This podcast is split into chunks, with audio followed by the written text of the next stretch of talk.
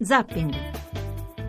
Le 20 e 39 minuti, bentornati a Zapping. Adesso parliamo di Turchia, dove come sapete domenica si tiene un referendum molto atteso. Eh, ne abbiamo parlato anche nei giorni passati, un referendum destinato, se passa, se vince, a cambiare diciamo, l'architettura costituzionale della Turchia, farla passare da una repubblica parlamentare a una repubblica presidenziale, con tutte le cose che cercheremo di capire. Ne parliamo infatti con Stefano Torelli, ricercatore dell'ISPI, esperto di Medio Oriente, di politica dell'Islam. Buonasera, professor Torelli.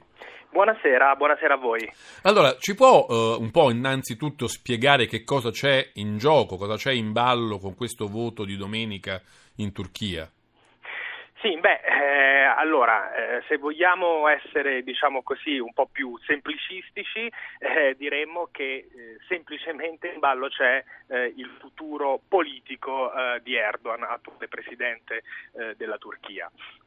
questa in realtà è, diciamo, quasi una battuta, insomma, per dire che in ballo in realtà vi è il nuovo assetto istituzionale che la Turchia potrebbe avere dopo questo referendum, cioè la proposta dell'attuale presidente Erdogan, eh, come insomma, già eh, si accennava prima, è quella di far passare la Turchia da un sistema parlamentare a un sistema presidenziale. Questo vorrebbe dire che il Presidente della Repubblica, che ricordiamo attualmente appunto è lo stesso Erdogan, eh, potrà o potrebbe insomma, eh, avere eh, dei poteri eh, pressoché illimitati, soprattutto eh, non è più prevista la figura eh, del primo ministro eh, e quindi insomma un Presidente della Repubblica molto più alla statunitense, diciamo così, piuttosto che eh, la classica figura eh, quasi cerimoniale diciamo, del Presidente della Repubblica. Beh, se fosse un Presidente all'americana non ci sarebbe da preoccuparsi, mi chiedo però se tutti quei pesi e contrappesi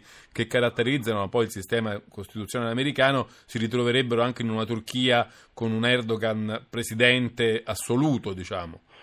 Beh, eh, no, e qui eh, sta proprio diciamo, la, uh, l'eccezionalismo diciamo così, che caratterizzerebbe il sistema turco rispetto eh, a sistemi presidenziali o semipresidenziali più di tipo occidentale, diciamo, come quello anche francese, appunto americano, perché oltre appunto a uh, questo cambiamento diciamo, proprio dell'assetto uh, politico istituzionale, vi sono poi anche tutta una serie di prerogative che la figura del Presidente avrebbe e che insomma, più che eh, andare nella direzione di bilanciare eh, il suo potere, al contrario vanno proprio nella direzione di accentrare il potere eh, nelle sue mani, per esempio eh, nuove eh, norme, nuove procedure per l'elezione eh, del Consiglio dei giudici e dei, pubblici, e, dei pubblici, ministeri, nuove procedure di, di impeachment, un potere esecutivo appunto molto più forte. Quindi chiaramente vi è insomma, la eh, preoccupazione che questo eventuale cambiamento potrebbe portare ad una svolta ancora più eh, accentatrice diciamo, e autoritaria eh, della Turchia. Io ho letto che qualcuno ha, de- ha definito la, la, Turchia che verrebbe fuori dal referendum se vincesse una sorta di dittatura istituzionalizzata. Secondo lei è una definizione giusta? Beh, è una definizione sicuramente molto forte.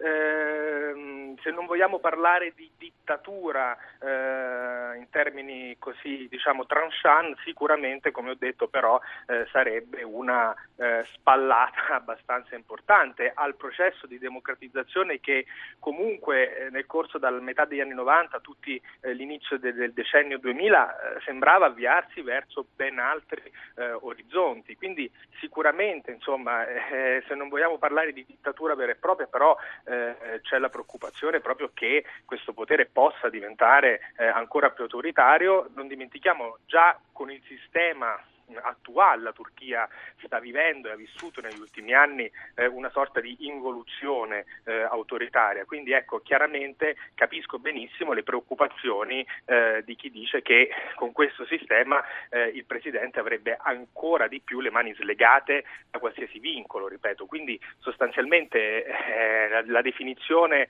che lei ha ricordato è molto forte, però eh, a mio avviso non va diciamo così, così, lontano da quella che potrebbe essere la realtà.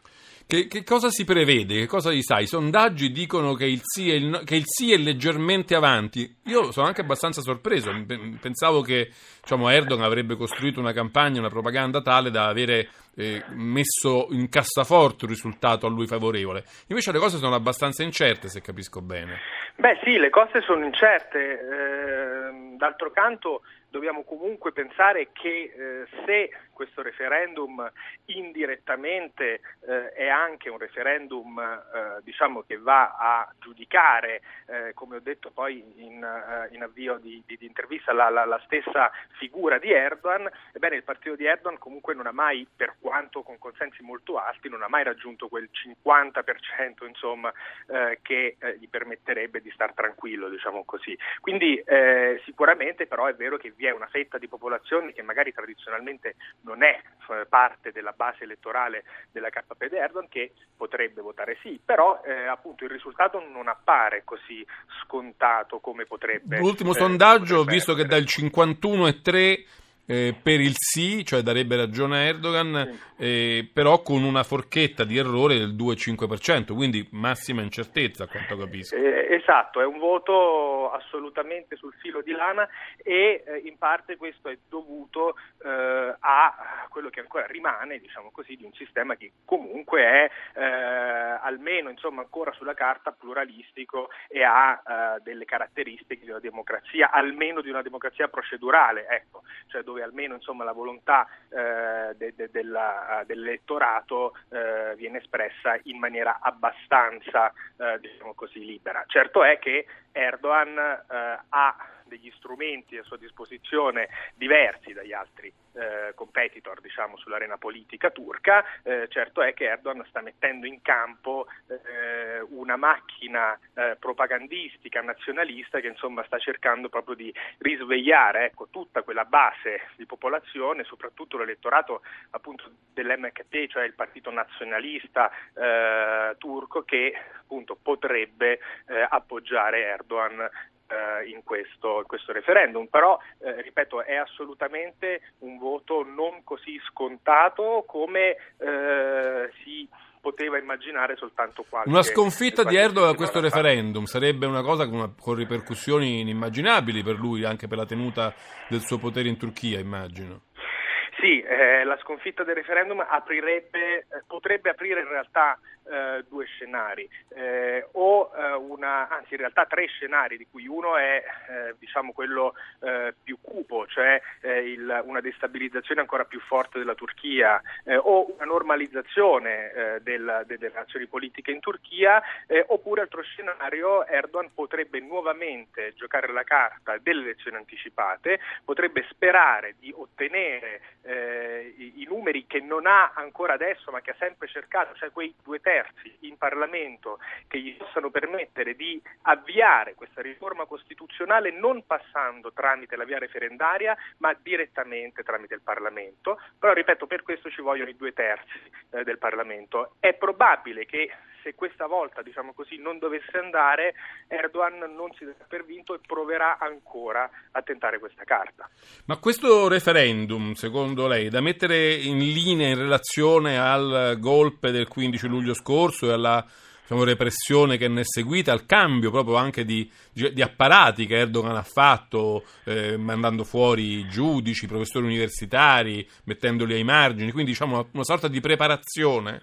Allora diciamo um, sicuramente dal 15 luglio scorso ad oggi eh, vi è stata un'incredibile accelerazione eh, di questo processo di riforma costituzionale. Eh, quindi da un lato eh, sicuramente vi è questo, eh, questo fattore proprio di, di, di, risposta anche al golpe.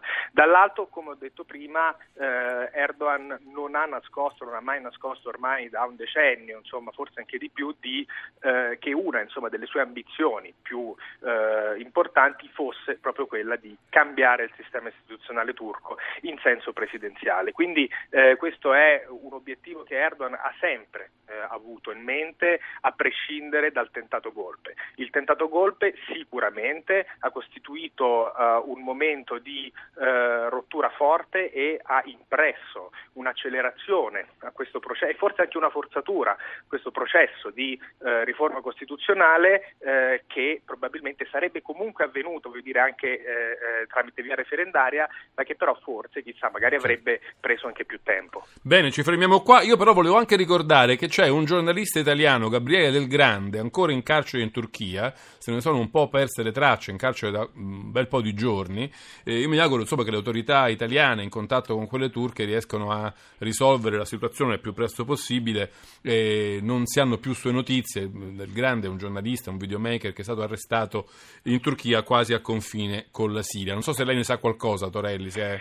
Beh, eh, diciamo anch'io ho, eh, ho letto eh, sì. insomma, eh, le, le, le, le, fonti e le notizie che insomma, si susseguono anche sul web. Chiaramente ho una rete eh, per il, il, lavoro che facciamo di, di contatti anche comuni con Del Grande, anche non avendolo mai incontrato, però voglio dire quindi eh, una rete di, di, contatti comuni che insomma mi, mi, mi permette di eh, poter seguire questa situazione, però ecco effettivamente... Non ci sono notizie. Speriamo di avere buone eh, notizie eh, e di sapere che viene magari messo su un aereo rispedito a casa più presto. Grazie a Stefano Torelli. Siamo, Grazie a voi. Noi resteremo anche così in attesa di sapere e di seguire le vicende di Gabriele Del Grande. Io intanto saluto Ermanno Cellini. Buonasera. Buonasera, buonasera, buonasera a voi Erma... e buona Pasqua a tutti. buona Pasqua anche a lei. Ermanno Cellini si avvicenda... Speriamo che sia. si, si avvicenda con eh, sua moglie eh, qui con Marina Buccuccia, qui a un, un, venerdì sì, un venerdì no, insomma per rinfrescarci la memoria su quello che è accaduto nel terremoto del centro Italia, su come vivono coloro che ne sono stati colpiti. Allora, che Pasqua vi si prepara, signor Cellini? Allora, le casette sono, diciamo, quelle di Pescara sono pronte, diciamo, saranno pronte per maggio sono anche fatte abbastanza bene, coibentate buone, ma c'è un problemino in pratica sono a ridosso della Salaria, per cui adesso c'è una disputa tra ANAS e, Reg- e Regione Marche e Comune sul, sull'intervento per, per mettere mm, in pratica un, un, isolamento acustico e anche le barriere protettive. Ah, quindi, quindi c'è un rimpallo di responsabilità. Esatto. L'ANAS dice che eh, non è stata consultata durante, durante il, la progettazione, per cui adesso non può fare assolutamente niente. Ah, andiamo bene, ma non ci dovrebbe essere un capo della protezione civile, non so, un Errani che ha in sé, che racchiude nelle sue mani tutti i poteri e che dice si fa così e basta, non, non dovrebbe eh, funzionare eh, così. Sarebbe bene far così, però non funziona così. E, niente, poi altre novità. Eh, ho visto che i carabinieri stanno indagando su alcune onlus eh, non eh, inesistenti, per cui stanno indagando. Che su... hanno preso magari contributi eh, in maniera truffaldina? Senza registrazione, senza partita IVA, senza IBAM, niente. E quindi stanno cercando. Hanno, oggi era su un quotidiano nazionale, sulla pagina locale, era, e questa è calda calda. E niente, noi ci aspettiamo una Pasqua veramente, come ho detto prima, di resurrezione, però sappiamo benissimo che eh, ci vorrà parecchio tempo tanto, tanto tempo. Si sta organizzando qualcosa nei, insomma, nei luoghi, vostre, nei vostri paesi, un modo eh, per, adesso, per, rivedervi, per rimettervi insieme? Sì, noi ci rivediamo, noi abbiamo creato un'associazione regolarmente iscritta da, con, dal notaio, è un'associazione che tende a, diciamo, a spronare soprattutto il comune, la regione e le altre associazioni esistenti a, a, diciamo, a fare il bene del paese solamente e non, e non altro. E quindi questa è una cosa importante perché siamo circa 800 persone in tutto nel paese, noi abbiamo aperto... Un po' sparpagliati qua e là adesso, eh no? Sì, adesso però diciamo che siamo attivi da due settimane e già siamo più di 200, quindi stiamo, ci stiamo dando da fare, partecipi- partecipiamo ai consigli comunali, quindi li talloniamo ben bene per, per, per ottenere le cose, cioè soprattutto per ricordargli le cose che dicono. Cioè per richiamarli alla loro responsabilità. Esatto. L'ultima volta voi eravate molto lamentati del fatto che ancora non fosse stata ristabilita la viabilità per raggiungere insomma, i vostri eh, paesi, per andare a vedere che succede. Ancora così stiamo? Allora, il passaggio per Norcia non c'è, si deve oltrepassare a Matrice e poi girare per Leonessa e andare a Norcia.